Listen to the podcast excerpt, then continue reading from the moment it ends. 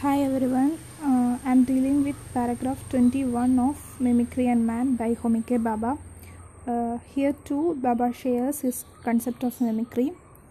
And here's, he says, in mimicry, the representation of identity and meaning is rearticulated along the axis of metonymy. And uh, here he shares Lacan's view.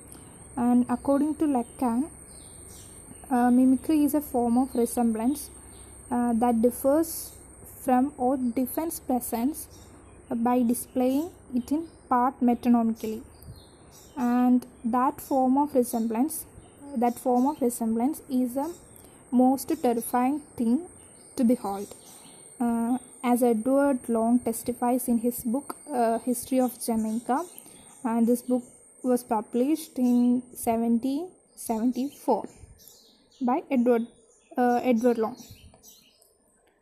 and uh, towards the end of this book uh, that uh, towards the end of history of jamaica written by edward long uh, this text uh, confronts its fear that nothing other than the repetition of its rep- resemblance in part.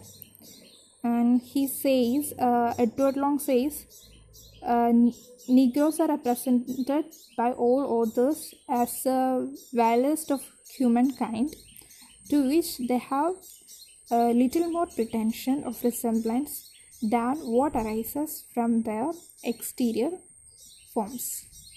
So that's all about paragraph 21 thank you